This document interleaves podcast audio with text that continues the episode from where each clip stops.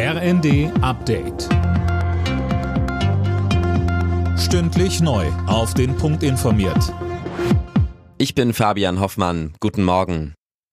Bahnkunden brauchen wieder starke Nerven. Die Lokführergewerkschaft GDL hat einen Megastreik angekündigt. Der soll in der Nacht zum Mittwoch beginnen und bis Montag kommender Woche gehen. Im Güterverkehr soll der Streik bereits morgen Abend losgehen. Das neueste Bahnangebot im Tarifstreit hat die GDL abgelehnt. Kritik kommt jetzt von Verkehrsminister Volker Wissing. Er sagt im ZDF. Ich finde, dass dieser Tarifkonflikt zunehmend destruktive Züge annimmt. Ich habe null Verständnis für diese Form der Tarifauseinandersetzung. Ich glaube auch nicht, dass Herr Wieselski sich und seiner Gewerkschaft mit diesem Stil einen Gefallen tut.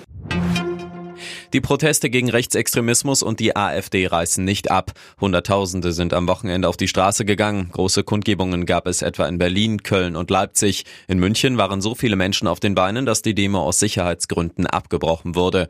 Grünen-Chef Omid Nuripur kann den Frust der Leute verstehen. Er sagte am Morgen bei NTV. Ehrlich gesagt, dieser unsägliche Begriff Remigration hat auch sehr viele Leute erschüttert. Und es gibt eine verwurzelte, tiefe Lehre der deutschen Geschichte. Und ich bin sehr dankbar und ermutigt, wichtig, dass die Leute jetzt auf die Straße gehen und sagen, wir werden uns unser Land nicht nehmen lassen und werden unsere Demokratie verteidigen.